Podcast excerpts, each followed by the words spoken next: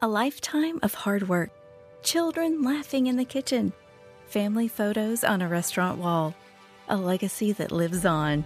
It all comes from the power of a conversation, like the one Tommy Hall had with First Horizon Bank about taking over his father's Charleston based restaurant business. Now the table is set for a whole new generation. First Horizon Bank. Let's find a way. Go to firsthorizon.com slash Tommy. First Horizon Bank member FDIC. Welcome to Next on the Tee with Chris Mascaro, where PGA and LPGA players, legends, and top instructors share their stories, insights, and playing lessons. Join Chris every Tuesday night as he talks with the greats of the game. Tonight's show is sponsored by the French Lick Resort, the PGA Tour Superstore, TaylorMade Golf, the Bobby Jones Apparel Company, 2 Under, Ben Hogan Golf, Golf Pride, Srixon and their Z Star Golf Balls, and the Sandestin Resort. Now here is your host, Chris Mascaro. Hey, good evening, folks, and thank you for joining me tonight here on Next on the Tee. I'm your host, Chris Mascaro, and what a great show we have in store for you tonight. I'm going to be joined by Todd Beach, Senior VP of R&D for TaylorMade Golf, plus two of Golf Tips Magazine's top 25 instructors, John Hughes, and then our resident director of instruction, Tom Patri. Todd Beach and I, we're going to revisit the TaylorMade M5 and M6 drivers, which you hear me talk about every week here on the show.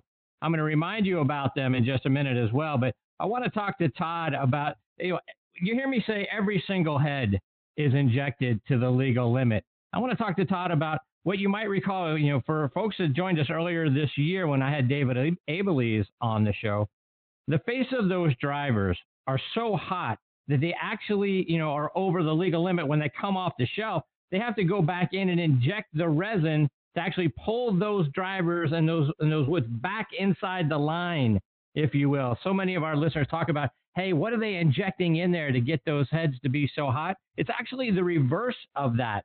So I want to talk through that with Todd. Also want to talk to him about their iron sets, their new high toe wedges. Oh, by the way, absolutely outstanding. And the spider putter as well. Now I have the first generation of spider putters, folks, and, and it has made a world of difference in my putting.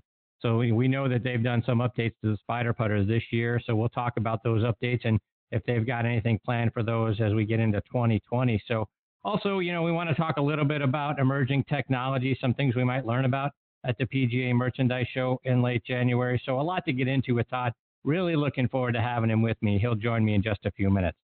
Following him, John Hughes is going to be here. John is a, a well decorated instructor down in the Orlando area. He's taught everyone from beginners up to tour players, which when I read that leads me to wonder which one of those sets is more challenging? More challenging to get a, a new raw person that's a beginner or more challenging to try to figure out how to help a tour player? We'll hear what John thinks about that. He also has a lot of great videos out there, folks, that, uh, that you'll find on his website, johnhughesgolf.com, and on YouTube as well. So some we'll, we'll talk about some teaching videos, some things about balance. Let's let's get some tips about our setup and our balance. Plus, he's got a drill where we drag an alignment stick through the hitting zone, drag it along the ground. Let's find out what that will do to help our swings get better. So excited to have John with me. Tonight's his first visit on the show. He'll join me about 25 minutes from now. And then we're going to round out the show with our good friend Tom Patri. You know TP. Tonight, he and I, we're going to talk putting. We're going to talk proper setup and ball position in our putting stance. And if we, you know, if we've got a certain kind of miss when we're missing, or if we're missing on the high side or the low side, is there a grip change that we should do to help correct that and you know to sink more putts? Also, want to talk about golf ball fitting. I want to talk a little bit about that with Todd as well. But golf ball fitting, right? So many of us, right? Where whatever is on sale, whatever we can find, golfballs.com or whatever we might find, you know, on the golf course somewhere, right? We're picking those things up, putting them in our bags. But you know what? That's going to change distance. That's going to change feel around the green. So let's talk about that when uh, we'll do that with TP. He'll join me a little bit later on in this hour. So there you have it, folks. More great stories and information coming your way tonight on this edition of Next on the Tee. And as always, thank you so much for tuning in and taking the journey with me tonight. You all know how much the Lawrence brothers, both Mitch and Matthew, mean to me and how great their golf shows are. So please make sure to tell all your friends and continue to support both of them Mitch's show is called Talking Golf Getaways, and you can stream it online at golftripx.com, and that's the letter X, so golftripx.com. It's also available on Audio Boom, Stitcher, and Player.fm. Mitch and his co-host Darren Bunch. They take you around the U.S. and Canada to some of the great places that you can go stay and play. And they also let you know about some of the hidden gem courses that you might not be aware of. So go online and check out their podcast on golftripx.com. And also check out Matthew, Matthew's show. It's called Backspin Golf. He's on a hiatus right now, but his shows for this season are available as a podcast on WLXG.com, ESPN Radio up in Lexington, Kentucky. So if you missed any of his shows throughout the year, you can go online and catch up with them as a podcast. Again, the show is called Backspin Golf, and it's a fantastic listen. And folks, as you know, we're sponsored by the French Lick Resort. Let's hear from our good friend Steve Rondinero about what's going on up there. It's a Pete Dye masterpiece, the Pete Dye course at French Lick Resort.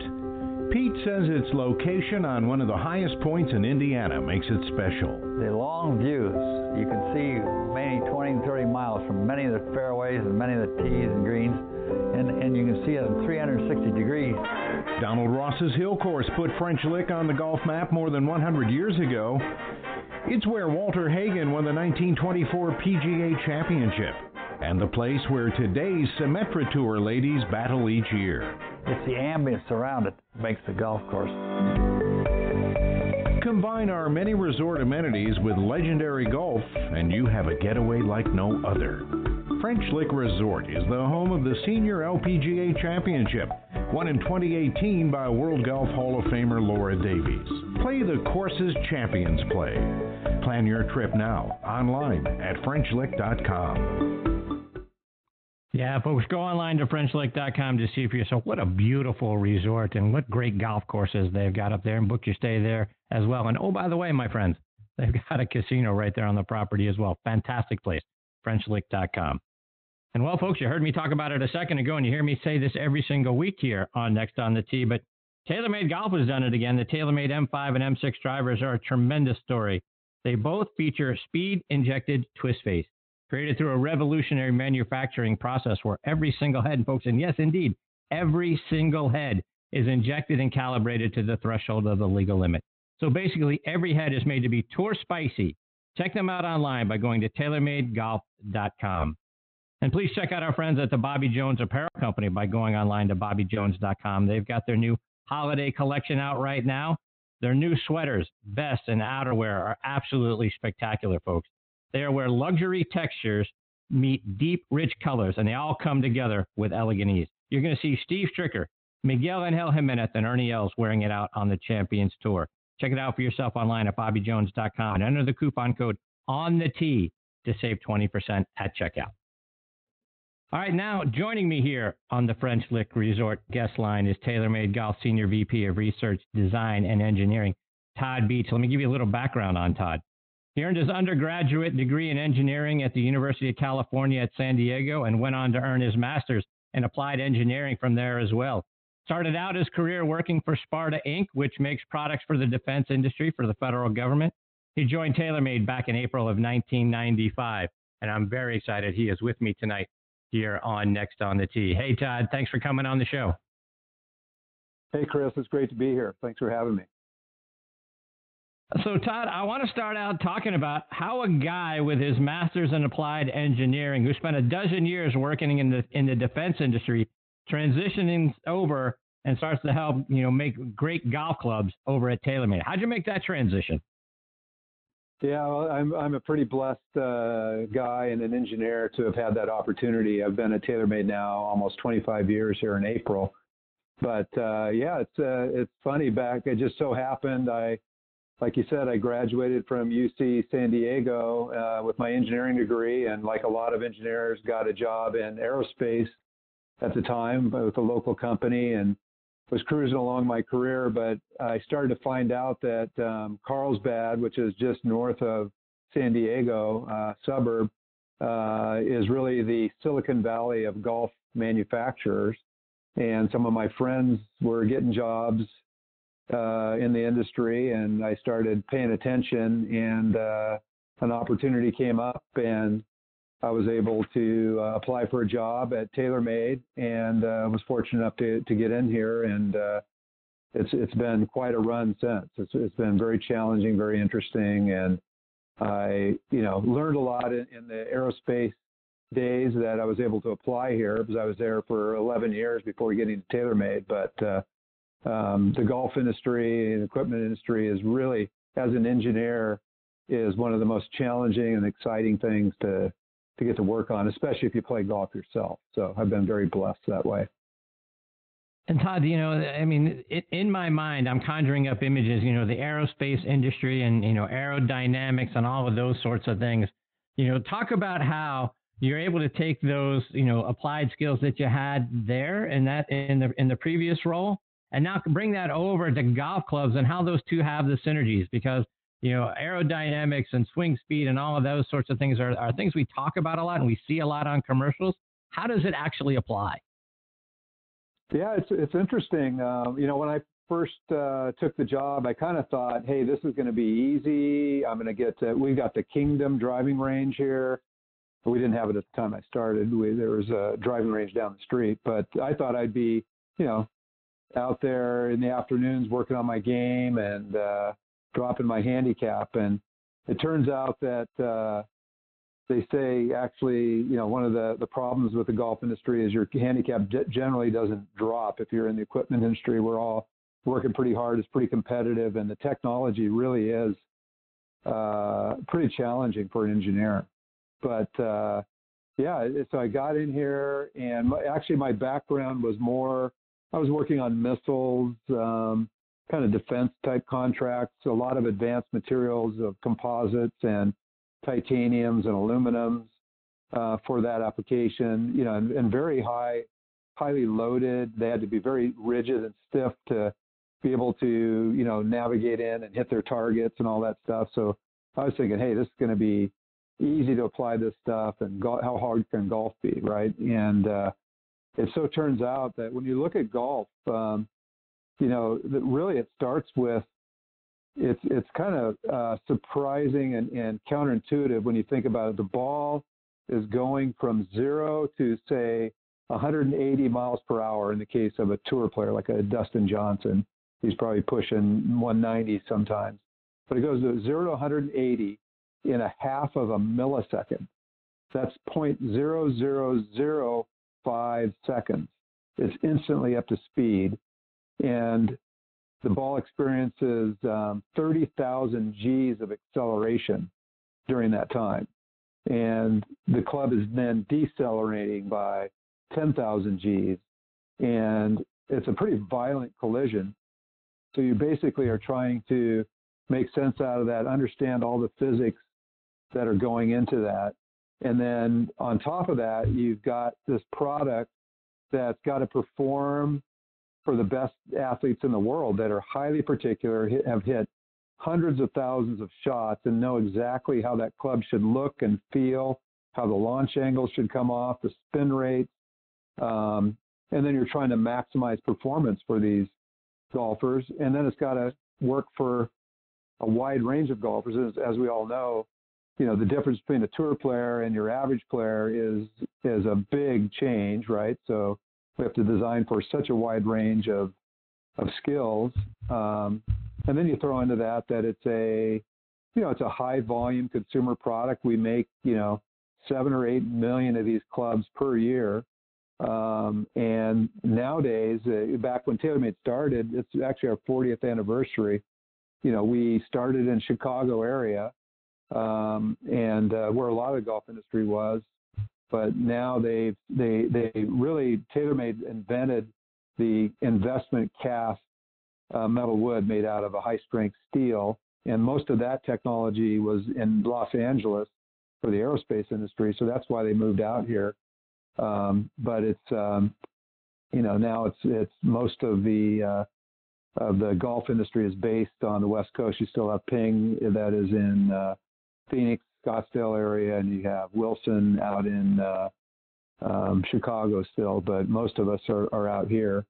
Um, so it's, uh, you know, the industry was here, um, and uh, ultimately uh, that that aerospace industry just couldn't keep up with the finishing demands that golf has. I mean, they basically said, uh, "Hey, we can, uh, you know, this is good enough for an airplane component." We're like, "No, no, no, this stuff's got to look like jewelry," you know And so they eventually started throwing more labor at it. That kind of moved down to uh, uh, Tijuana, Mexico at one point, and then we kind of started using Japan and ultimately Taiwan, and now it's kind of all all over the place in terms of having the uh, you know the resources to uh, to make the, this this quantity of product. So we're trying to manage this global manufacturing process, design players at work, clubs that work for best players in the world, um, and it's a it's a highly marketed product. Um, you know, we run TV commercials and magazine ads. Obviously, social media is playing a much bigger role. We have these types of uh, um, talk um, opportunities to, to get the word out. So compared to aerospace, I was kind of like, whoa, this is this is a lot because you know aerospace, you you write a contract to the government. There's multiple bids. You get the contract, you work on it, and you're kind of focused on one thing at a time. And boy, with golf, there's a lot of physics, a lot of different things going on, and a lot of different products. So it it, it was it was kind of a wake up call getting over here um, back in '95, and uh, but it's been a fun ride ever since. And you know, my career through TaylorMade has kind of pro- progressed uh, from being more limited, where I was started off working on, if you remember, the bubble shaft. Um, that right. was my first project um, which was a, a, pretty cool technology. It was a special uh, manufacturing technology that was developed by our, our at that time owner, which was uh, a French ski company called Salomon, um, and they developed that bladder molding process for making hollow ski skis. And uh, then I transitioned from that to uh, kind of applying my technology, materials technology to our advanced technology group where I was looking at new types of metals as well as composites. Then I went on to uh, leading the metalwood uh, uh, R&D team for quite a few years until a few years ago I took over um, uh, leading the entire R&D department. So now it's you know we got everything from metalwoods, irons, putters, wedges, uh, balls, bags, gloves. You know, so it's it's a lot of different products to uh, you know to try to you know really make. Our goal is to not just be what we were known as back when we started as a metalwood company, but to make the best products in, in every category. And I think we're we're really starting to to do that year after year as we as we kind of bring parity to all the product categories for TaylorMade.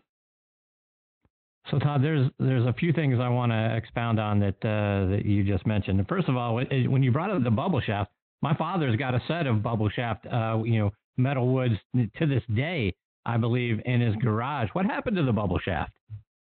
Yeah, the bubble shaft was an interesting story. Like I said, it was a, a new technology.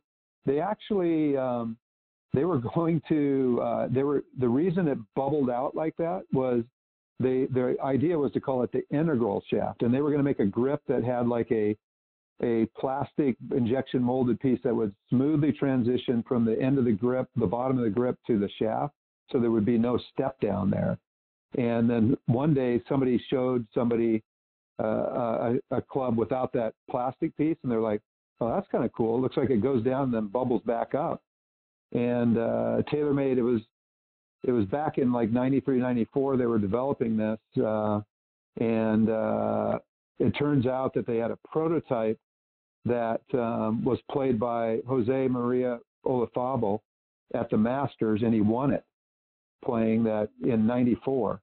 And all of a sudden there was this buzz of what's this secret shaft? Is there something special there? And so when I came on in 95, that's when we launched the uh, Burner Bubble, um, which was really a, a, collaboration of TaylorMade with Nissan Design, who was based in here in, in San Diego.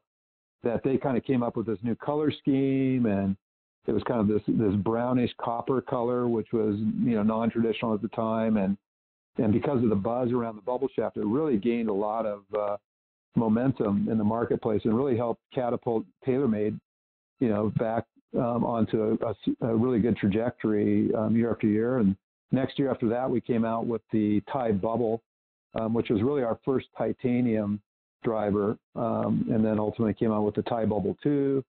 Um, and we're kind of going down that path all the way to the 300 series that we came out with at the end of 99, which uh, was kind of the first time we went away from that copper color. Um, and because we kind of gotten too far, I think they were starting to almost look orange at the time. We got okay, we got to get back to just a serious club that, you know, you don't want to turn people off on the, based on the color of your club, and and so we had the bubble in there, but then we were starting to look at, you know, what is really the performance difference in that bubble, and we and we said, you know, we can really with the modern shaft technology, we can match the weight, and the stiffness, and the durability with more of a uh, conventionally shaped shaft and and we decided then after after that product line to start to, to go with more traditional. And since then we've really been working with all the top shaft suppliers to to really identify which of their shafts aftermarket shafts work best with our products. And that's kind of been the trend ever since is hey let's let them do the work to really optimize and do the best shafts. And we'll test a range of those with whatever head we're doing. And see what's working best and what's kind of hot on tour, what's hot in the marketplace, and really give the golfer as a stock product, you know, what is really a,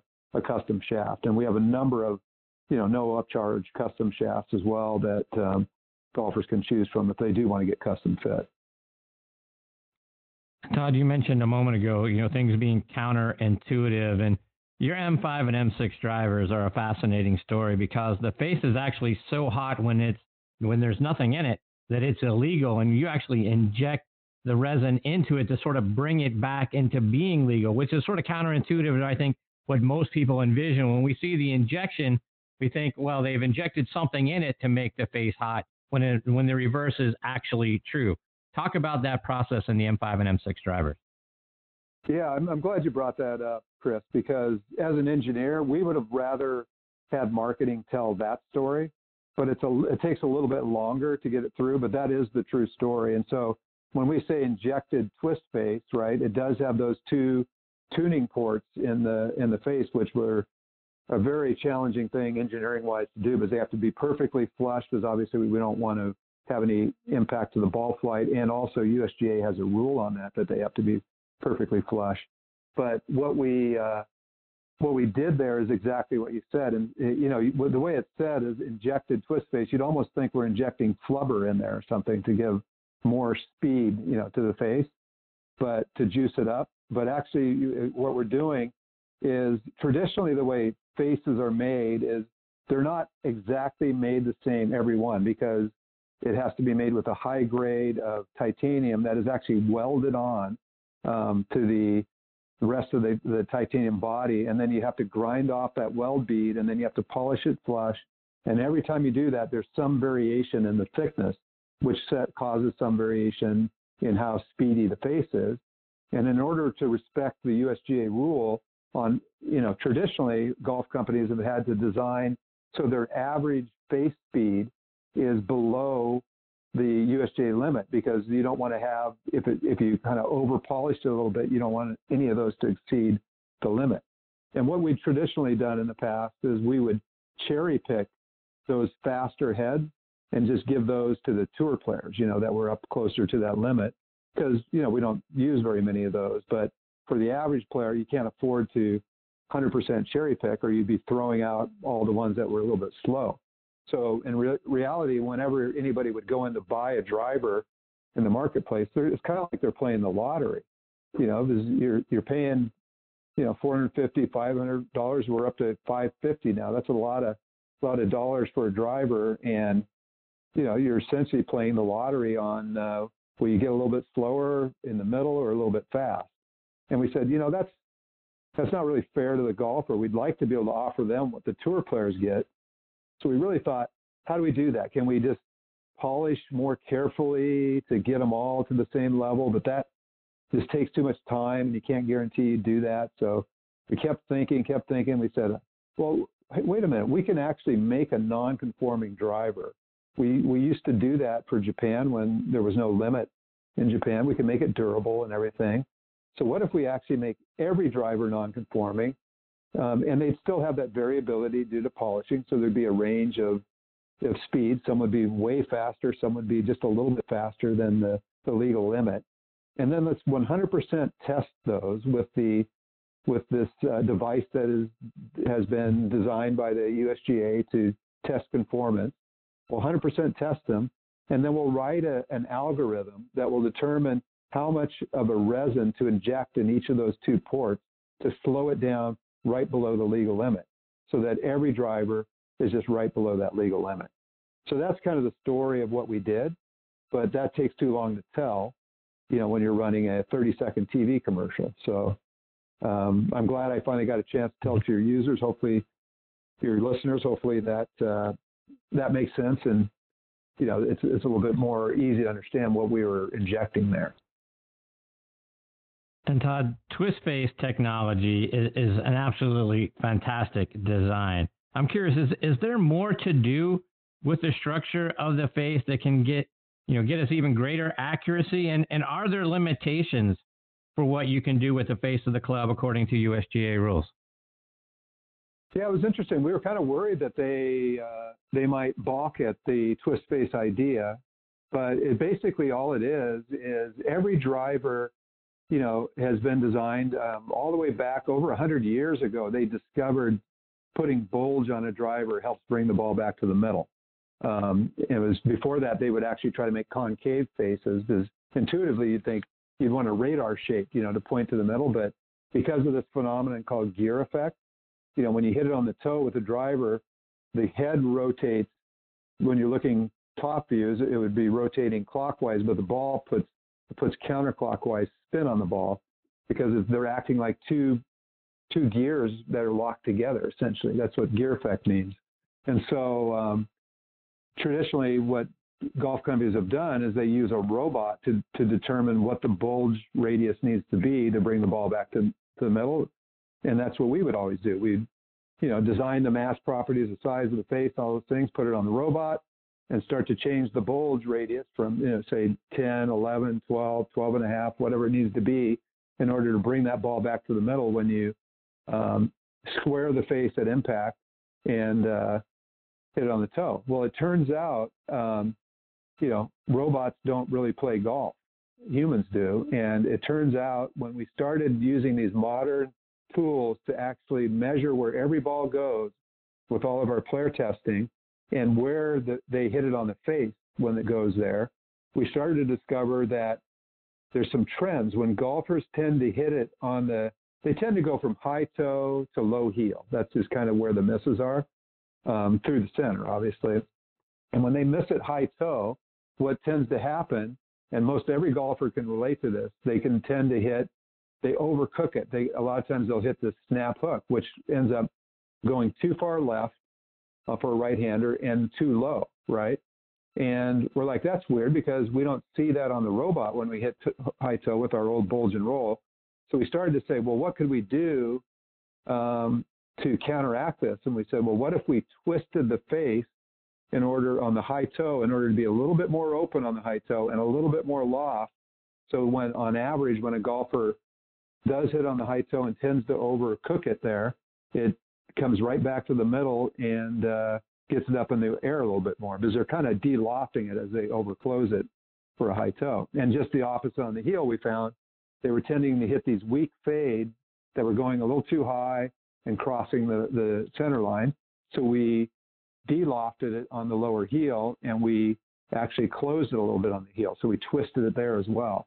So that's basically how Twist came about. It was based on hundreds of thousands of shots, big data that we'd collected um, with our player testers, which were out player testing all day, every day, five days a week. We have an actual sod farm we test at in here in in uh, San Diego, which has nice, perfectly manicured grass. They cut it to our specifications. We're hitting right into the wind, and we have all these measurement tools out there um, that that basically discovered that, right? So since then, you know, we did that with the original driver, um, with our um, M4, um, M3, and M4 drivers. But this year, we put it into our fairways and our rescues because we just didn't have enough data um, last year um, to do that. So now we've done the same types of testing, collected enough data, and it actually turns out you need a little bit more twist in the fairway and the rescue. So instead of a one degree twist, twist like we have on the drivers, we actually have a one and a half.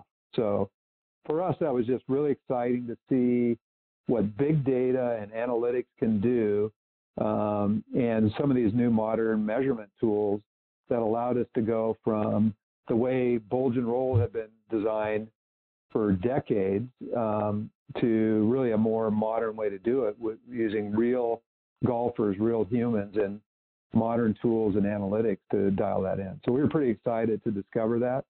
And we're, we're definitely hearing just with all our fitters out there and the tour player feedback is like they're getting a lot more shots in the fairway and you're seeing a lot less of those, you know, big misses um, on high toe shots and, and things like that. So it's, that's pretty exciting. Todd, we're we're running out of time. God knows I've got a ton of questions that I'd love to get mm-hmm. to with you. But one more before I let you go. I know as we all get excited uh, once we get past the holidays and we look ahead to the PGA Merchandise Show in late January. Uh, I know you can't give away any trade secrets or anything that uh, you know that we'll get the great reveal on when we're there. But uh, some emerging technologies or some things that you might be able to sort of wet our whistle so we get excited for the PGA Merchandise Show and what TaylorMade uh, might be uh, presenting there.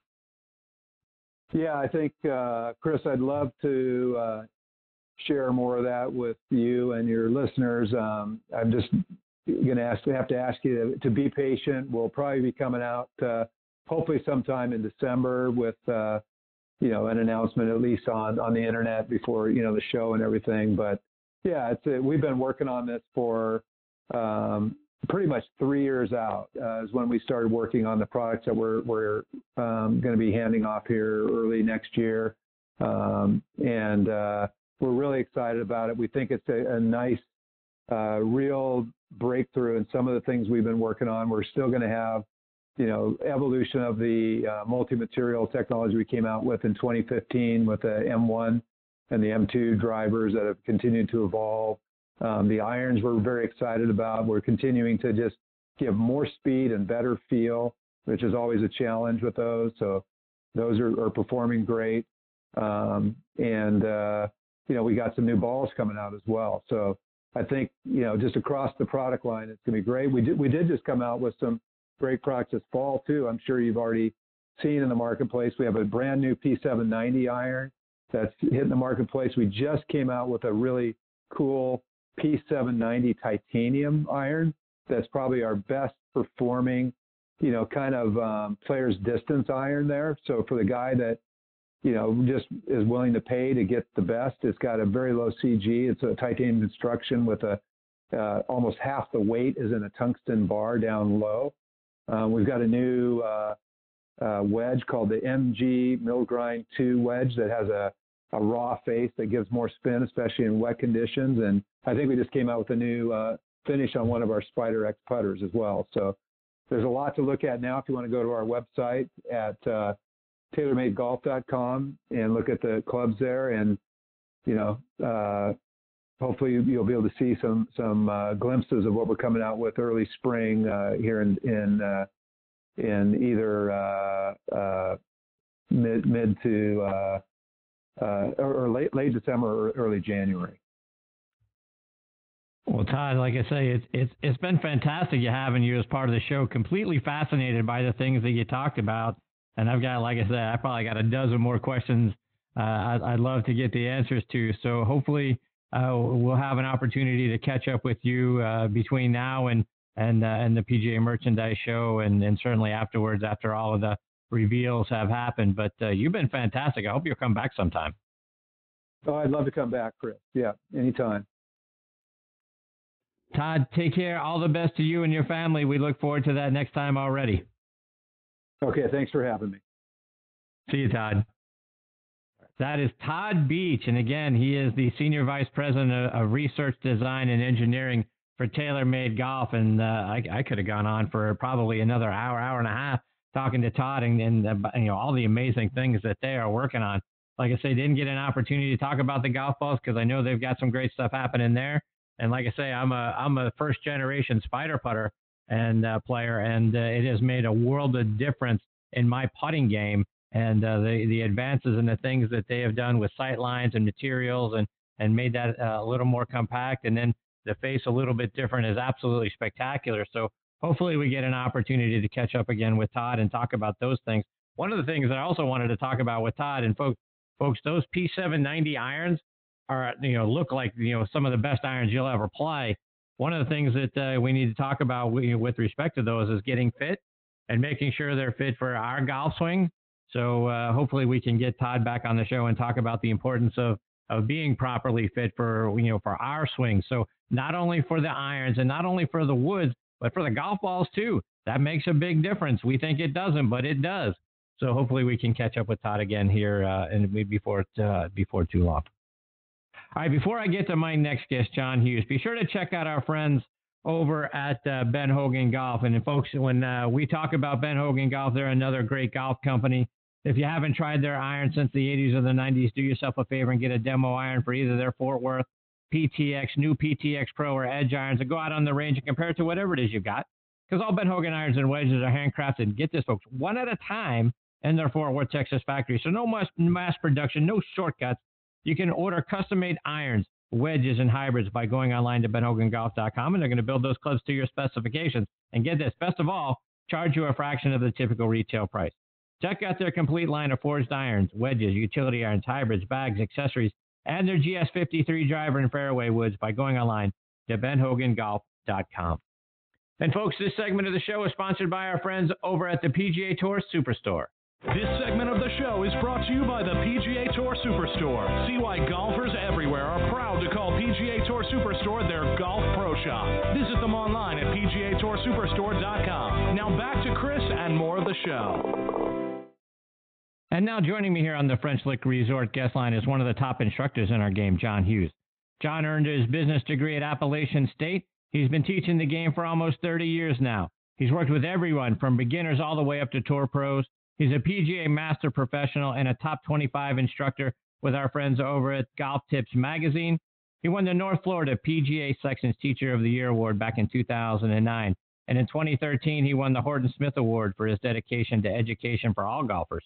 He's been the president of the North Florida PGA section for the last six years. He's also the head coach for Celebration High School Ladies Golf over there in Orlando. And on top of all of that, he came highly recommended my, by my good friend Charlie Fisher at Golf Pride. And if Charlie says you got to talk to this guy, then I need to talk to this guy. And I'm excited to have John as part of the show. Hey, John, Chris here. Thanks very much for your time. Thanks for coming on the show. Uh, thank you, Chris. It's an honor and a pleasure, and uh, I, I think the world of Charlie as well. So, John, one of the things I always like to start off with with a new guest on the show is really talking about how you got your start in the game. What uh, what got you started? Who got you started? Who first put a golf club in your hands?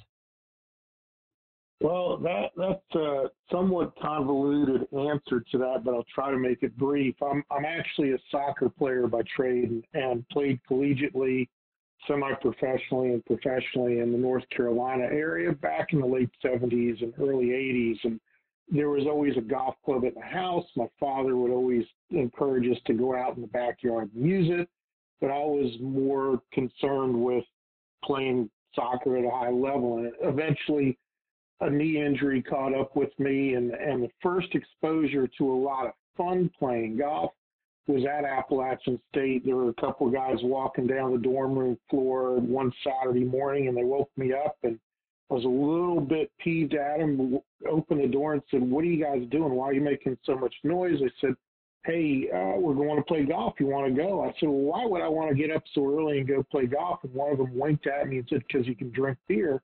And I said, you know what? Give me 10 minutes. I'll shower. I'll be right with you. And I was hooked from there on out.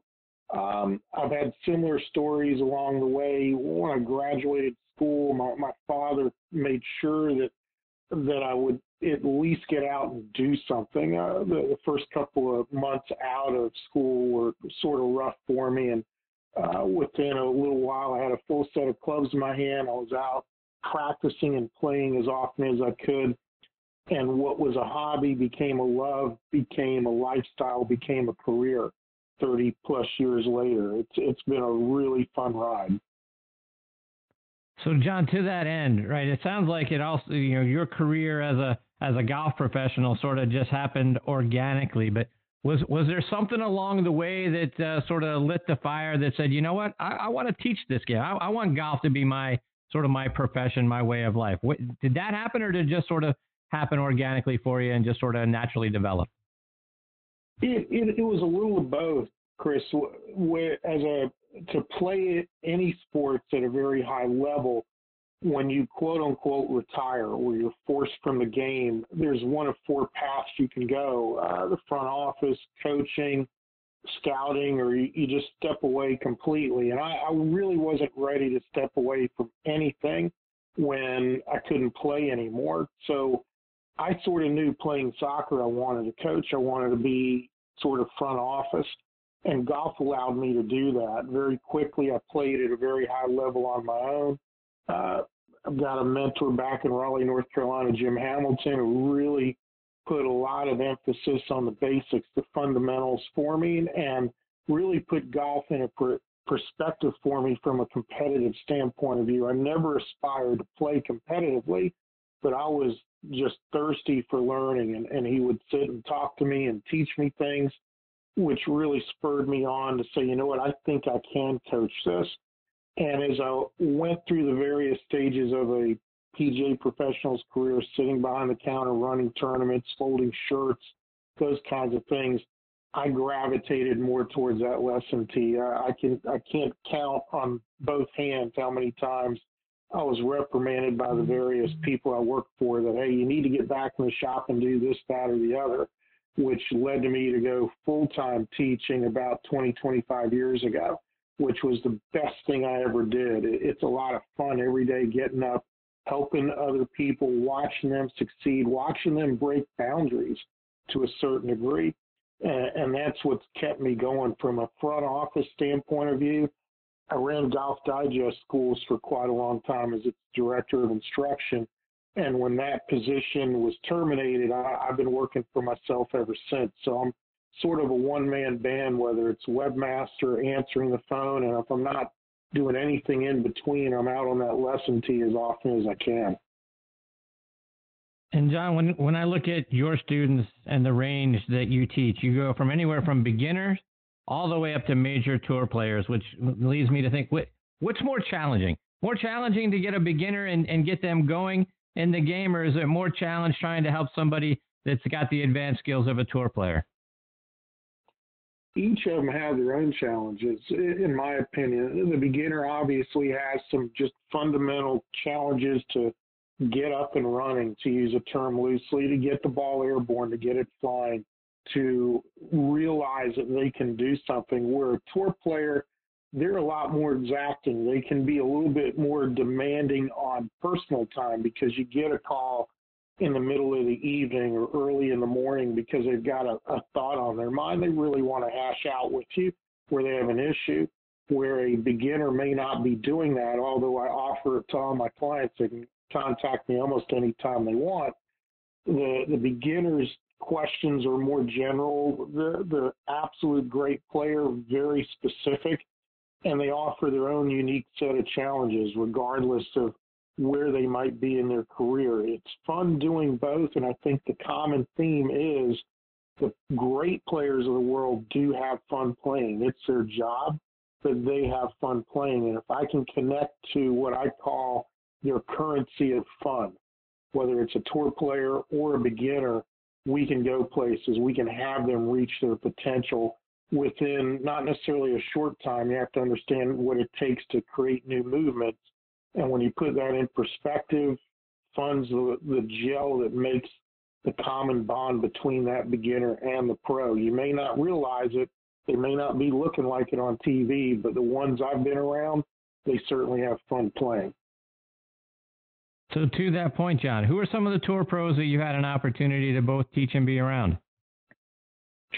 Well, the, the first couple that I was able to be around was Dillard Pruitt and Michael Christie, who were both members of Green Valley Country Club in Greenville, South Carolina.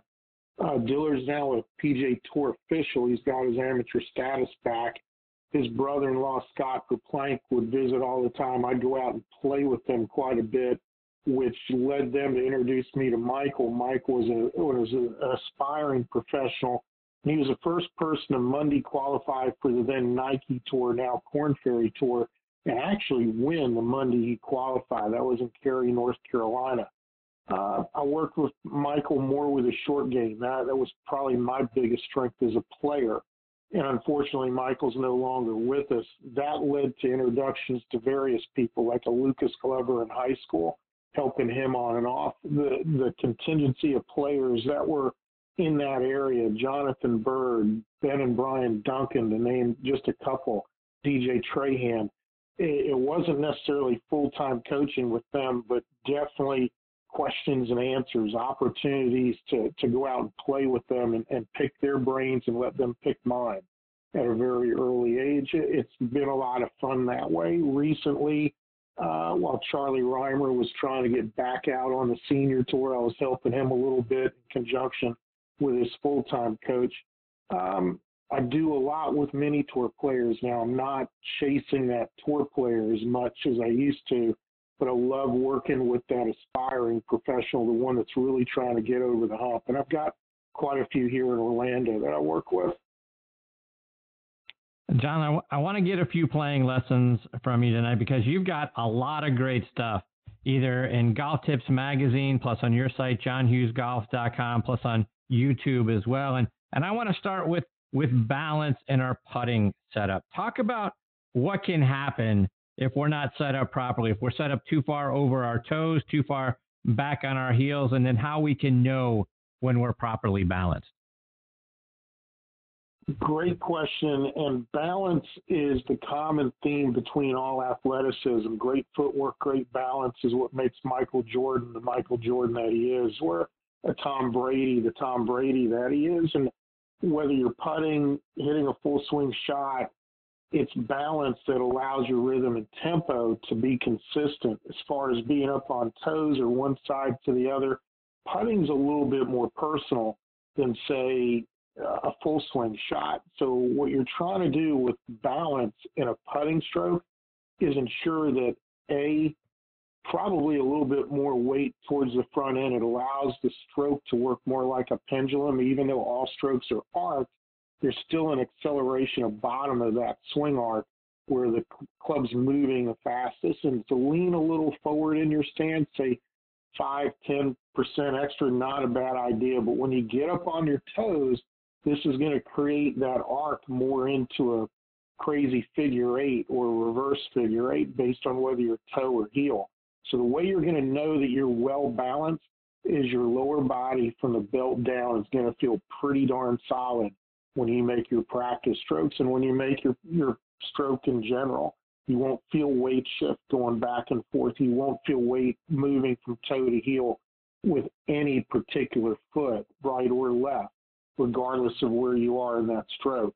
Maintaining balance is going to allow you to hit that bottom of the arc more consistently so long as you're feeling that balance consistently. And John, you mentioned your strength being a lot in the in the short game, and and I want to get some short game tips from you because I often hear and read about tips for chipping where we're where we're being told that almost all of our weight should be on our front foot. Is that how you you teach short, you know, chip shots and that sort of thing? Does does the weight need to be all on our front foot? Um, and does that, and if so, does it change as we get a little bit further away from the pin? I would tell you it changes as your skill level develops, in my opinion. For the beginner, I am asking beginners to put a little bit more weight towards that front side, the left side for a right hander, the left side for, uh, I'm sorry, the right side for the left hander. And this is just going to help create forward shaft lean, a downward descension angle of attack to the ball, just to get it up and moving and rolling. I think as your skills develop, you start altering that balance. You try, you don't need a full weight shift because you're not looking for extreme distance. You're looking for extreme accuracy when it comes to chipping.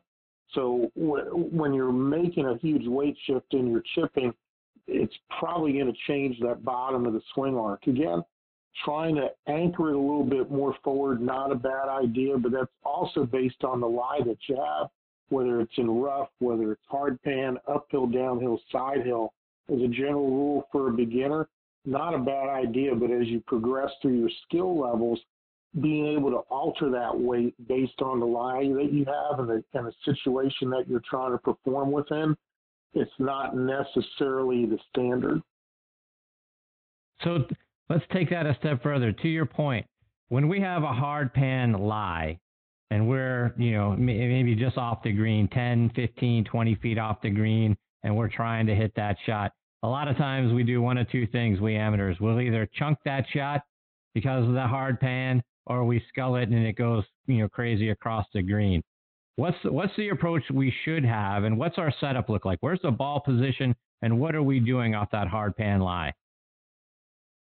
Off that hard pan lie, each of those are an indication that you're trying to get the ball up in the air. So it's more about ball position. So the sole and or the bounce of your wedge can actually interact with the hard pan having a wedge with a little bit of bounce versus a lot of bounce is more agreeable for that particular shot. Having a little bit of weight forward isn't a bad idea with a ball position a little bit a little bit back of center. This is going to create the proper angle of attack for the club and the sole to interact, the bounce to interact with the ground, guaranteeing that the leading edge is going to be below the equator. If you try to lift it prematurely, that's where the chunk happens. When you try to lift it as a club's entering the hitting zone, that's why you're sculling it. Just be be aware that that club, even hard pan, has got to interact with the ground. Less bounce in the club, fall a little bit back, and just a slight lean forward is going to help you do that. And John, you have a very interesting drill where you drag an alignment stick through the hitting zone to help hit better, straighter shots. Talk about what that drill does. That drill is designed for the person who loves to early release the club. It's a really simple drill that you basically hold an alignment stick in your hand, place the other end behind you, and you're trying to drag it close to your feet. You know, you're trying to prevent it from making like a like a, an elliptical arc, like a half moon or crescent outwards that outwardness is the outside in swing that most of us swing with. Being able to drag it across you, rotating your body, creates not only forward shaft lean, an excessive amount. And if you've never felt forward shaft lean, it's it's eye opening. I see a lot of eyebrows go to the forehead with that. It's also helping you create a more inside path, which is a more efficient path to store more energy to hit the ball longer very simple drill, doesn't have to be done a lot. As a matter of fact, slower is the better versus fast, just so you can feel how the handle is always going to lead the club head into the golf ball. John, one more before I let you go. And, and the worst part of my game is greenside bunker play. I get a lot of anxiety when the ball's in the bunker. I tend to either scull it across the green, like we just talked about with the chip shot, or hit it fat and leave it in the bunker. What is something that I and, and my listeners can do to get it out on the green more consistently? You must have been looking at my some of my recent videos, Chris. The the thing that I I really think that sand in general, greenside, is probably the most overtaught aspect of golf. There's a laundry list of do's and don'ts, and what most people miss is this is literally a pitch shot kind of swing with the bottom of your swing arc not meeting the ball, but actually being behind the ball somewhat based on your sand condition. A really, really simple drill. Draw a line in the sand. I call it the walk the line drill. Make it about four or five feet long. Put a ball a couple of inches in front of that line, down the line to the right of that. And as the right hander swings, the concept is make your pitch shot. Don't be concerned about all the do's and don'ts. Just make your natural pitch shot ensuring that the club is hitting the line. That's ensuring that you have a consistent swing bottom hitting behind the ball. As you walk forward and make these divots, the, the concept is, you know what, all I got to do is hit the line. I don't have to hit the ball. And when people buy into this and realize all I've got to do is make a swing, the ball comes out each and every time. And that's the priority is to get it out each and every time. As you're able to make a consistent swing bottom, being able to alter your setup a little bit, maybe open the club or close the club a little bit, is going to help you with not only direction but distance control. John, before I let you go, let our listeners know how can they stay up to date with all the great things that you're doing on your website and on social media as well. Well, I've tried to make it real easy on me and real easy on everybody else. If you can remember, John Hughes Golf, put a dot com at the end of it. That's my website. That's my Twitter handle, Instagram, Facebook, and LinkedIn. I'm constantly trying to post. I'm, I'm working on a new video project that should see a tremendous amount more volume of, of video coming out in 2020 and hope to share that with you and your listeners some more in, in the coming year. Well, John, I, I, look forward to having you back on the show. I hope you'll join me again sometime. You've been fantastic. And like I say, your videos and your instruction are absolutely wonderful online. So hopefully you'll come back and join us and, and update us on what's going on and anything new you're up to. Absolutely. Would love to do so. And again, I appreciate the honor of being on, Chris. You do a wonderful job. I appreciate you, John. Thank you very much for your time. All the best to you and your family. Look forward to catching up with you again real soon. Same to you. See you, John. That's John Hughes, H U G H E S, johnhughesgolf.com, and on uh, social media as well. Folks, check out his videos. Absolutely fantastic stuff. So he's he was fantastic. Well, I, I look forward to hearing all the you know all the other things that he's working on. If he's got a video coming out, want to hear about that, and then get into some more of the things from the short game all the way back to the tee box because, uh, like I say, John's got some really great things out there, and I, I certainly enjoyed spending some time on his website and then checking checking out uh, his videos that are available out there on YouTube as well. Again, johnhughesgolf.com. Go check him out. We'll get him back real soon. All right, before I get to my next guest, Tom Patri, want to give a shout out to our friends over at Positive Vibes Golf. Check them out online at positivevibesgolf.com and give them a follow on Twitter at pvibesgolf. Their head covers and putter covers are a unique way to keep your mind focused on positive thoughts. They're great on the course training aids because you can't help but stay positive when you when you're looking back at the, your head covers, your putter covers. They got smiles on them. They got affirmations on them. It makes you feel better. It gets you back in the right frame of mind. If you had if you hit a bad shot, you can't help but smile when you go back and see their putter covers and their head covers and your golf bag. So do yourself a favor, check them out online again, positivevibes.com and on Twitter at pvibesgolf. All right, now back with me here on the French Lick Resort guest line is our resident director of instruction, Tom Patri. Tom is a is another Golf Tips Magazine top 25 instructor. He's back home now in Naples, Florida for his winter residency. You can visit him there at Esplanade Golf and Country Club. So start signing up for golf lessons on his website, Tom Patri, P A T R I, tompatri.com. Also sign up and subscribe for his newsletter while you're on his site as well.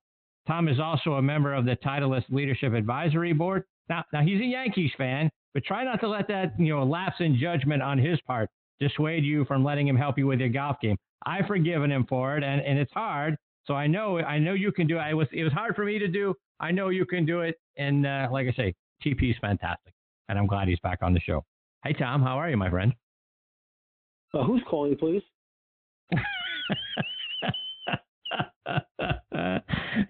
hey, look, I've given, I've forgiven you for your Yankee fandom. It's ridiculous and hard, but I've gotten over it.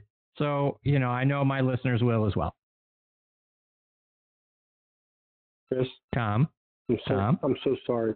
I'm so sorry. I'm so sorry for all the pain you've been through all these years. oh, How are you, big here boy? we go. I'm good. How are you, TP? How you feeling, my friend? Oh man, I, I, I feel like a pincushion, Chrissy. I, I, I you, you know, maybe they don't know out there in the listening land, but I, I've been uh, I've been on the road for well, I was on the road for almost five and three quarter months, and then I, I left uh, Indianapolis, went to New York, and went through uh, three surgeries and uh, a lot of poking and prodding. And uh, I've never been in all my career in 40 years happy to get back home than, than I than I am now in this year right here unbelievable. Great being home. Yeah, and I've been and uh, you know because of all the things that you've been through the the knee surgery, the eye surgeries. I was happy to see some of the posts you've made. It looks like the eye surgery has done wonders, right? It looks like your eyes are doing great. Yeah, incredible. I mean, I without going into a lot of detail, I had I had some previous surgery, Chris, in the uh, in the 90s, which complicated my situation quite a bit, and I was a very I guess they called me an at-risk patient, so I was a little concerned when you start messing around with your eyes. But uh, my left eye went from uh, 2300 to 2030, and my right eye went from 2200 to 2020. So I would call that relatively successful, and I'm actually now playing and driving and living my life without glasses for the first time, and uh, I, I couldn't be more excited. It's just been unbelievable.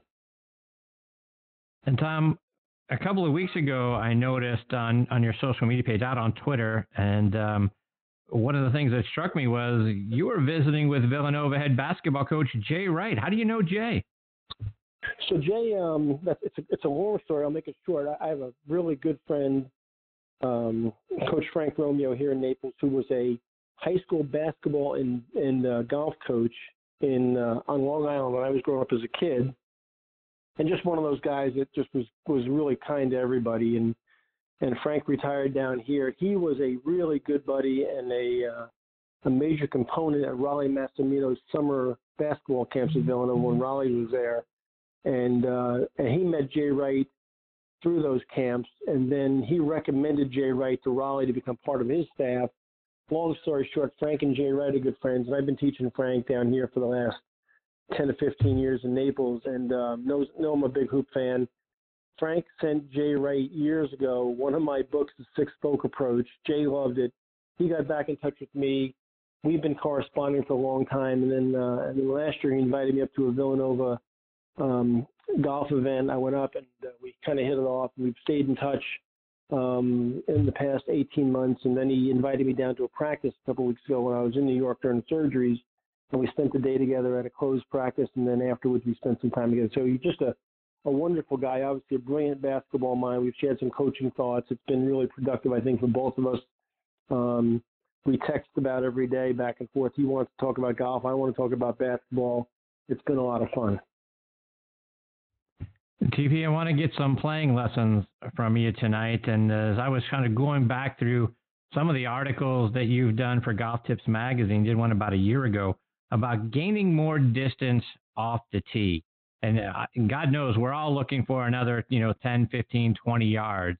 What are some of the things that you've been working with some of your students on where you're where you're noticing distance leakage in our swings and some of the things that cause it? How can we get 10 or 15 more yards out of our drives? Well, I mean, the first thing the first thing we had to do, Chris, was find a way to get uh, get younger. I mean, um, I, I haven't found I, I haven't found that yet. So if you if you figure that one out, we we can make a lot of money.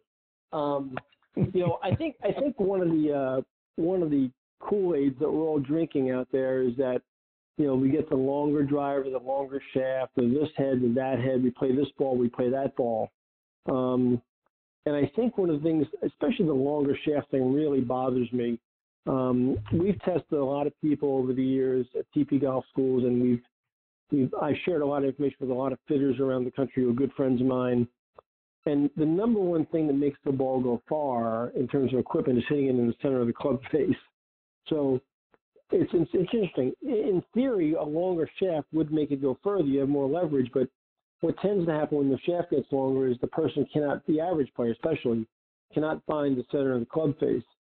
So I really, one of the things I've done equipment wise recently with a lot of my senior players and especially a lot of my ladies is I've made their drivers slightly shorter. If you remember when we first started playing the game 100 years ago, the industry standard for drivers was 43 and a half inches.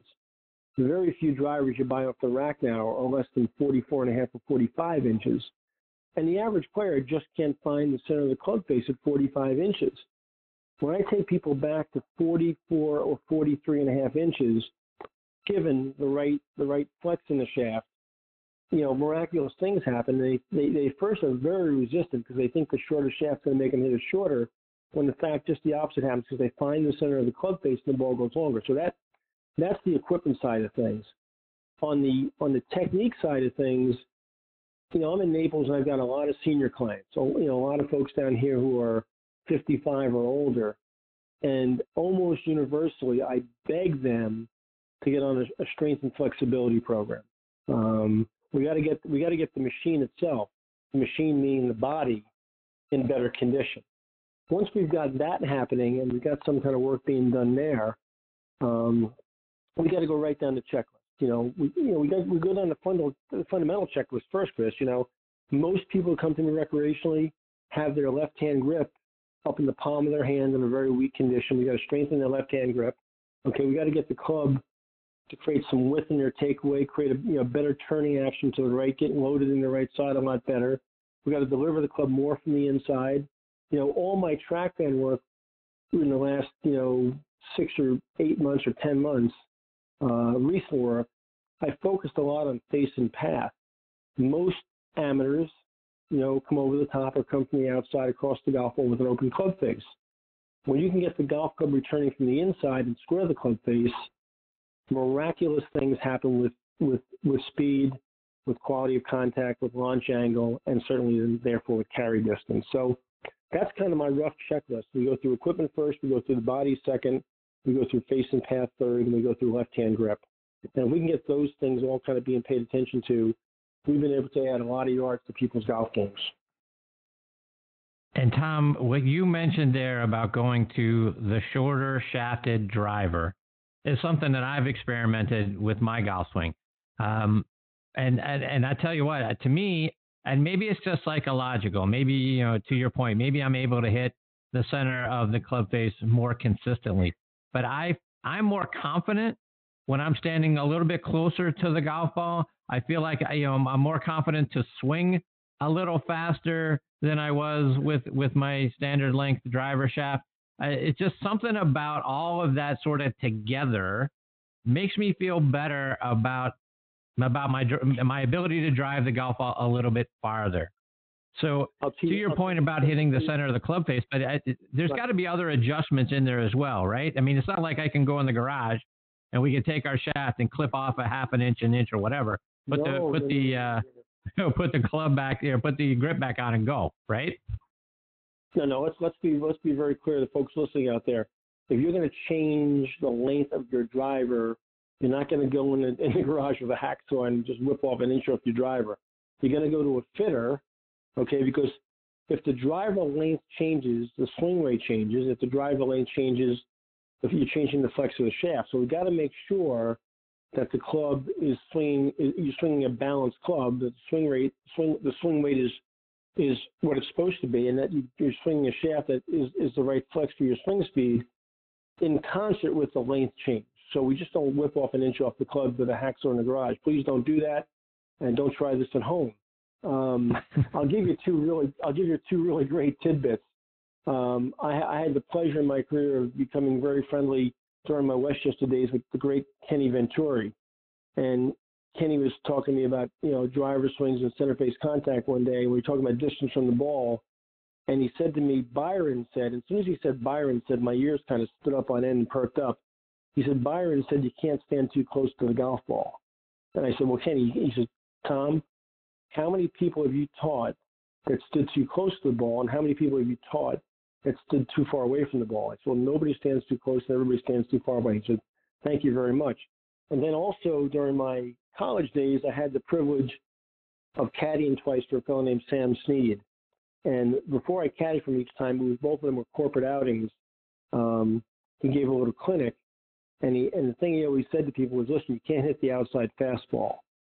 He said, and, and everybody kind of looked at each other. And I said, "Folks, he means you know you shouldn't be standing too far away from it. You can't reach your objective. And he kind of chuckled. He goes, That's exactly what I mean. So there's two pretty good resources, Sam Snead and Ken Venturi, who both talked about another player named Byron Nelson saying, you know, you can't stand too close to the golf ball. And I don't see very many people on the in the amateur world, you know, standing too close. So I see a ton of folks standing too far away from it. So how do we gauge that, Tom? How do we know if we're the right distance away versus being too far? Well, I like I like your arms. Once you establish your posture, meaning your, your, knee flex and your bend from the waist, I want your arms to hang downward, not outward. So so many players, we look at them on the down the line view, Chris. You know, we, we take some video from from behind down the line. Their arms are way off their body, very very what I call disconnected. When I see my tour players, and I when I look at really good players on tour who are really good ball strikers, you look at the down the line view once they've established their spine angle and you look at their arms, they hang almost directly downward out of their shoulder plane. Um, you don't see their arms off their body. You don't see their arms very disconnected from their body. So get in front of a mirror at home, folks. Put put any club in your hand. I don't care if you got a wedge in your hand, you have a driver in your hand. You know, your arm should be hanging directly down directly down out of your shoulders if if you're in the right posture. You know, roughly, you know, depending on your body type, it could be anywhere from 16 degrees to 23 degrees of spine tilt from from your pelvic girdle. So, you know, I think you need a pair of trained eyes to help you get in this position. Uh, again, don't do this at home by yourself. Let's get somebody that's competent that you work with as a teacher to get you set up the right way. But I don't want your arms disconnected from your body. You're going to be too far away from the golf ball. Tom, I want to switch gears a little bit and talk putting uh, and putting yeah, grips we, for that getting, matter. Chris, am, I, am, I, am, I getting, am I getting paid for this? Are we, are we on the clock right now? you don't. You, you don't. You don't generally pay your. You don't generally pay. You know the check's in the mail, my friend. It's always in the mail. Exactly. The typical Red Sox fan. Just keep going. Come on, let's get let's talk some putting. let's talk putting grips. Do you subscribe to one way to grip the putter, uh, or is there a style of putting grip that we should be looking at if we have a consistent miss, whether our miss is maybe uh, you know on the low side, our miss is on the high side. Is it one putting grip, or or do you change based on the miss that we typically have? You know, yes, yes. First of all, that's that's a great question for everybody in the whole world to listen to. So listen up, golf world. I don't think I don't care when you putt the golf ball. I shouldn't say I don't care because of course I do care. I don't care if you stand on your head and make a stroke. If the ball's rolling down the line and you're able to control speed and starting direction, you know, have at it. I mean, you know, stand on your po- stand on a pogo stick and do it for all I care. But I think you see people who are more stable in controlling the face of the club, more stable in making center face contact, which obviously going to correlate to speed control, um, with a variety of different grips. So, I mean, if you look, if you and I went to a tour event tomorrow, Chris, and we, we walked on the putting green of the PGA Tour event, we'd see a wide variety of anywhere from the classical reverse overlap to you know cross-handed to split-handed to the claw to the pencil, you know to the to the to the long putter, which is now not the belly putter anymore, but the long putter off the chest.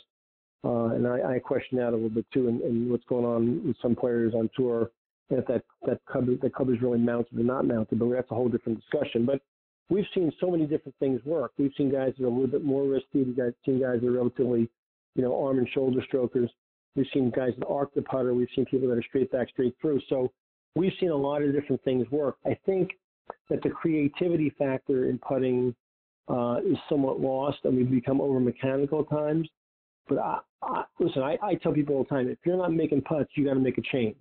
You know, if you're not in the hole in putts, or you're not able to control the speed or the starting direction, then then you've got to try something different. Okay, so I, you know, I walk people through a variety of, of attempts. You know, my favorite, you know, Chris, you know who my favorite teacher is on on on in the whole world right now, right? No, please. You don't know who my favorite teacher is? Doctor Trial, no. Doctor Doctor Trial, and Mister Error. Okay.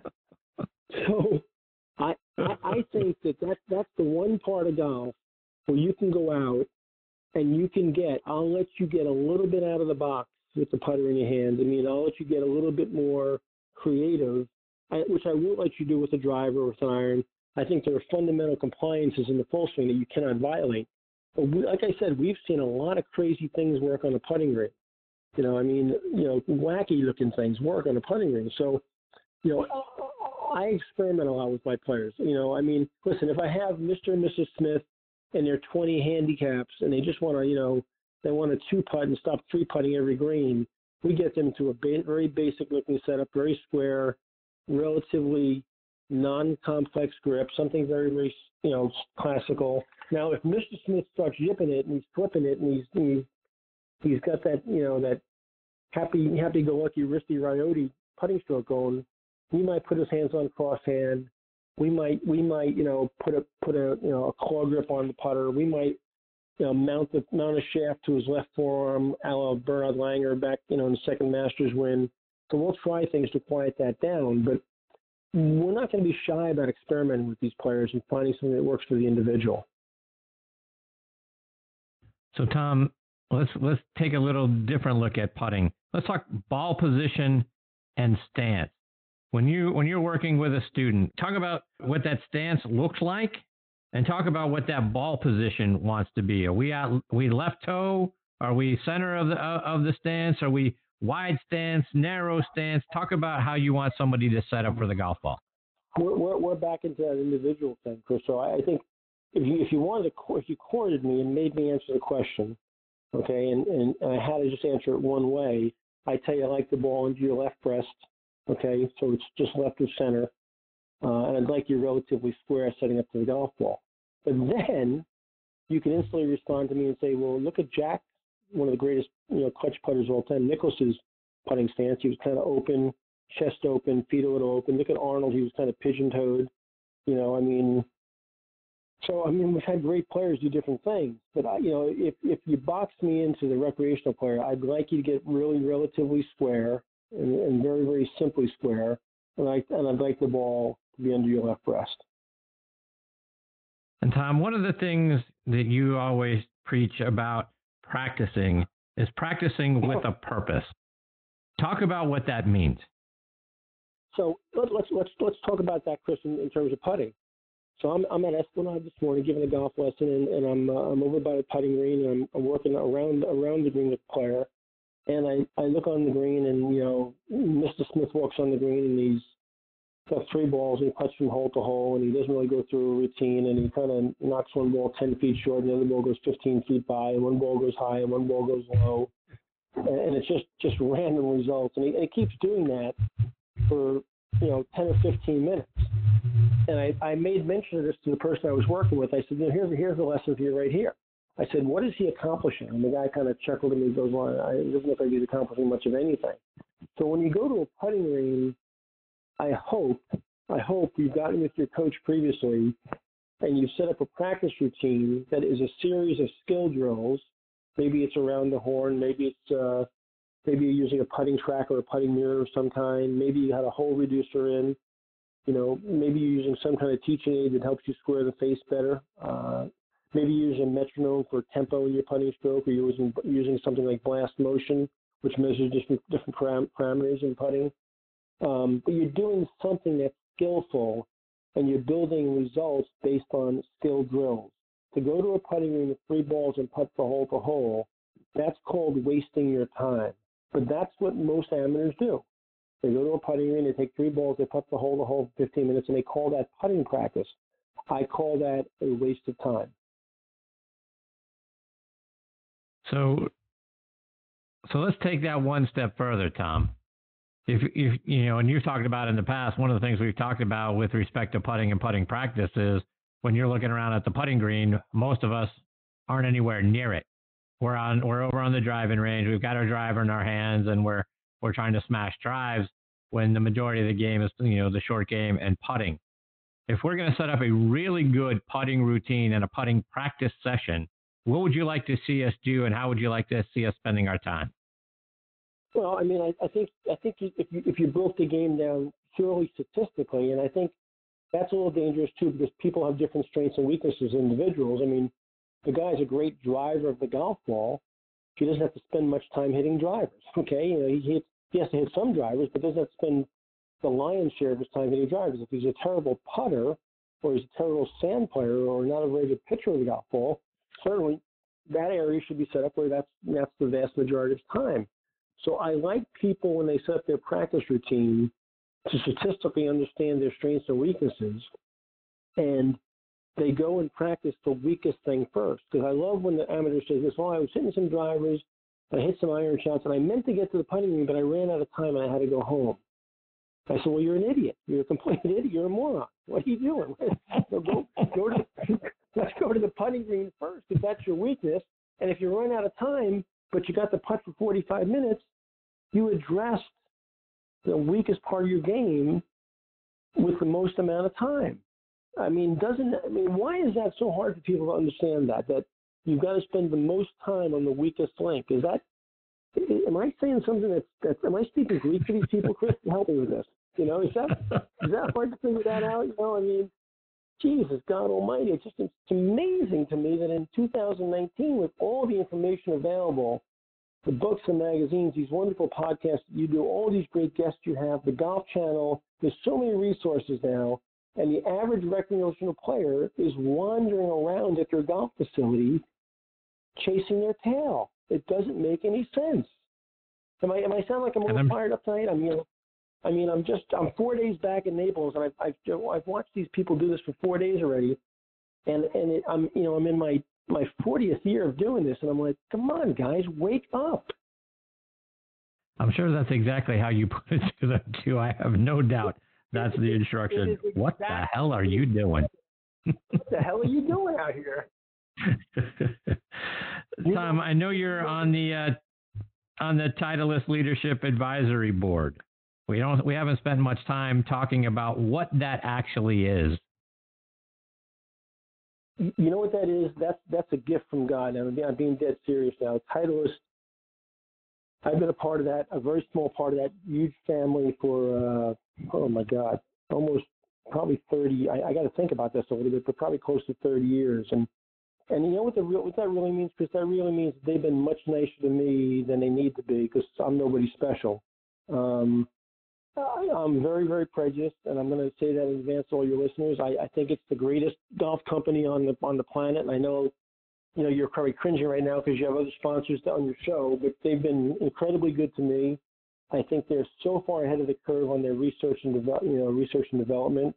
I think the golf ball is the most superior golf ball on the planet. It's not even close. If you if you go through ball plant one or ball plant two up in Fairhaven, Massachusetts, and see what they do to build one single Pro V1, it would absolutely it would just completely blow you out of the water. And you actually can do that now. You can set up a tour of that plant. And for anybody who wants to really learn why it's the best golf ball on the planet, just go take that tour. You'll never you'll never doubt that for a second again. I've been through that tour probably ten times in my career, and every time I go through it, it blows me away. Um, I mean, you know, who builds a better putter than Scotty Cameron? Who builds a better wedge than Bob Vokey? Uh, and I'm a huge Bob Vokey fan, by the way, obviously being a short game guy. Um, the, the, new iron line that's come out, the TS line and, and, and, and, the TS driver line and, and the uh, and the new iron line that's come out this year has been. I just got mine actually delivered this week, and uh, I just I was just giving the clearance hits and golf balls starting yesterday, so I just started some shots this week with my knee and I've never felt a golf club that felt any better in my hands in my life. I mean, it's uh, and so what does it mean? It means that every once in a while they they, they gather us together and they ask us questions about what we're seeing. There's tendencies, what kind of questions amateurs are asking. They bring this board together on occasion, and they and they quiz us on you know what is the amateur looking for? What are they asking questions about? What are they doing well? What are they not doing well? What what kind of equipment seems to benefit them the best? You know, what are the weaknesses in their game? You know, how, how do they react to different golf balls in the line? Uh, they ask us to test balls occasionally and test clubs and, and different products occasionally. Uh, it's so much fun to be uh, a small part of the inner sanctum. Uh, I just just before I had my knee scoped and, and the knee job done up in New York, I got to spend a day up at uh, Manchester Lane, which is their test facility up in Fairhaven uh, with Karen Gray, who's uh, one of their lead fitters and just a marvelously talented young lady who does an unbelievable job fitting golf clubs and and helping them with their R and D up there. And and if you saw that test facility, which is a very private place, it's it's incredible. It really, I mean the. Uh, the, the the equipment and the things they're using to test golf clubs up there on a daily basis, uh, you feel like you're going through a, a tour of NASA or, or the space shuttle or something like that. It's it's just off the charts. And I've been in other factories. I've been I've been to a lot of competitors' factories. I've been privileged to see the other ones, and there's a lot of talented folks in the golf business with all these companies. Person, I'm not I'm not saying there isn't, but they just seem to take it a step further at Titleist, and uh, it's really impressive. Really impressive. Tom, before uh, I let you go, remind our listeners one more time about how they can uh, stay up to date with all the great things you're doing. Book a lesson and uh, follow you, whether it's on your website or it's on social media. Yeah, Chris, I want to, I want to, you know, you're you're very rarely wrong. Very rarely are you wrong. Uh, but you're wrong about baseball, and you're wrong about my website. So I, I want to stand. I want to. I want to, in front of the whole world. I want to correct you tonight. You can't oh book my. a lesson on my website. Yeah, here we go. You can't book a lesson on my website. The only way you can book a lesson is by emailing me or texting me. So to text me, 239-404-7790. And these numbers are all on my website. Um, and then email me at tpatri at mindspring.com. The website is very simply tompatri.com. And then I'm also on all the social media platforms: Facebook, Twitter, LinkedIn, uh, and Instagram. Um, so they, there's a whole different variety of ways you can find me. through all those networks, you can it leads back to the website, and you can get all my information right there. Uh, we are rocking and rolling here in Naples, Florida. The place is already alive and kicking. Um, there's a ton of people in town earlier than ever. Uh, so it's going to be a busy golf season, and I'm really excited to be back here and uh, be at the Esplanade. And but more excited, Chris, every time I get on with you. Uh, John, you said it beautifully. You do an unbelievable job with this podcast, and people who don't don't tune into your podcast are really missing out on a great venue in golf. But uh, more people need to know who Chris Mascaro is. It's unbelievable. I, I, I love being on with you.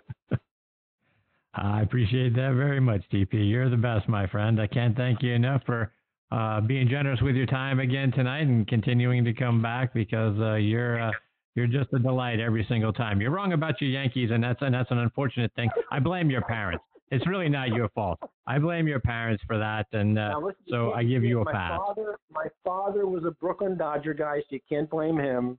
He would that means he would have been a Met fan, and God bless anybody who's a Met fan. So we won't even go into that. But I'm, I'm gonna I'm gonna put an invitation out to you right now. Uh, for the last how many years have I been on with you now? How many years has it been? I think it's been four years now. Okay, so here's the deal. People who listen to you and I with all this nonsense every time we're on together will, will testify that I've invited you to Naples, Florida 455,000 times and you're yet to show up. Okay? so here's the deal. Here's the deal. The Red Sox spring train in Fort Myers, 20 minutes from my home. I am standing in my kitchen right now in my home, and 20 minutes away from here is JetBlue Park where the Red Sox spring train. I'm going to invite you down one last time. Spring training, pick a game. I'll get the tickets. We'll play some golf in the morning, go to a game in the afternoon, and I will sit with you. I will sit with you in a Red Sox spring training game and listen to your nonsense about the 220 season and have you rant and rave, and then I'll take you to dinner afterwards. Oh, can I offer, can I offer with any, the dinner topper? Wow. Can we offer any more than that? Is there anything else I have to do to get you to come down here and play some golf? Will you wear a Red Sox jersey and a hat? I will. I will not wear a Red Sox jersey and a hat. There's no damn way that's happening. There's no way that's happening. TP, I will definitely be there. We're going to make that happen. Some way, somehow, we're going to make that happen. Let's do it. Let's do it. All right. Tom, I can't thank you enough, my friend. Take care. All the best to you and your family. We'll catch up soon. God bless you, pal. Thanks for having me on. See you, Tom.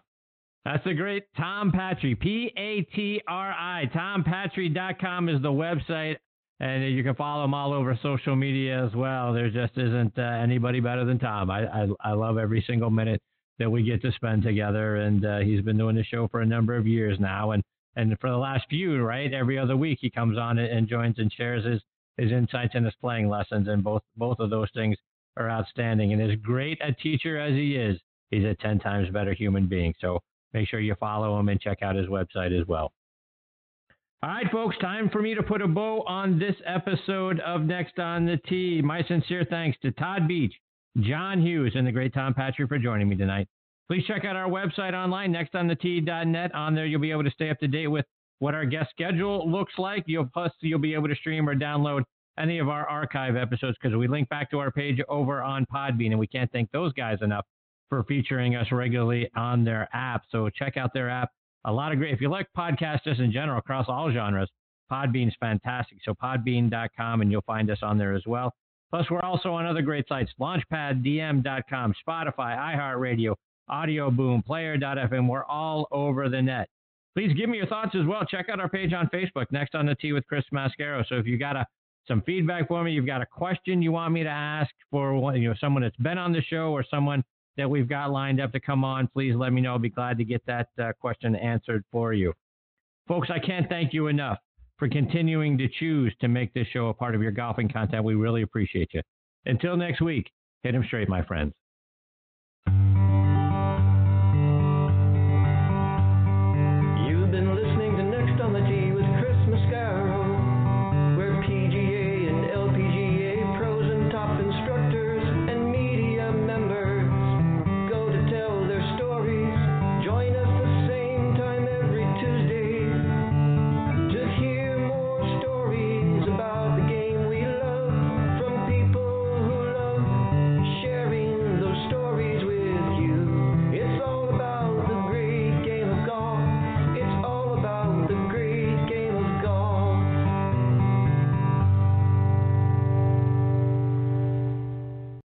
In Arkansas, there's a mother tucking in her daughter and turning off the light. A business owner is burning the midnight oil. An at home dinner date is plating up possibility. And it's all happening under one roof.